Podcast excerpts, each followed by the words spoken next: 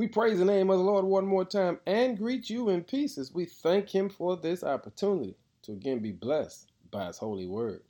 Our word for today is a prayer of abundant life. In Psalm 51, verse 10 says, Create in me a clean heart, O God, renew within me a loyal spirit. So, Lord, we come before you today, thanking you for allowing us to have the privilege to honor and adore you. O Lord, we give you praise for who you are in our lives.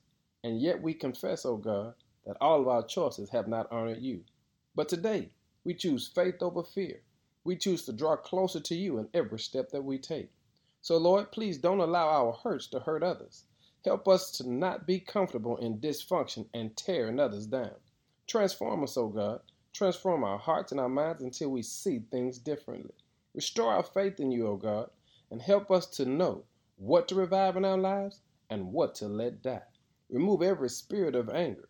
O Lord, allow us to trust you completely. Give us clarity of thought and clarity of vision. O Lord, allow us to walk closer to you than ever before. We thank you, O God, for being able to wash us and cleanse us from the inside out. And Lord, we're asking that you will renew within us everything that you have for us the spirit of loyalty, the spirit of trust, the spirit of truth, O God. We want an abundant life in you.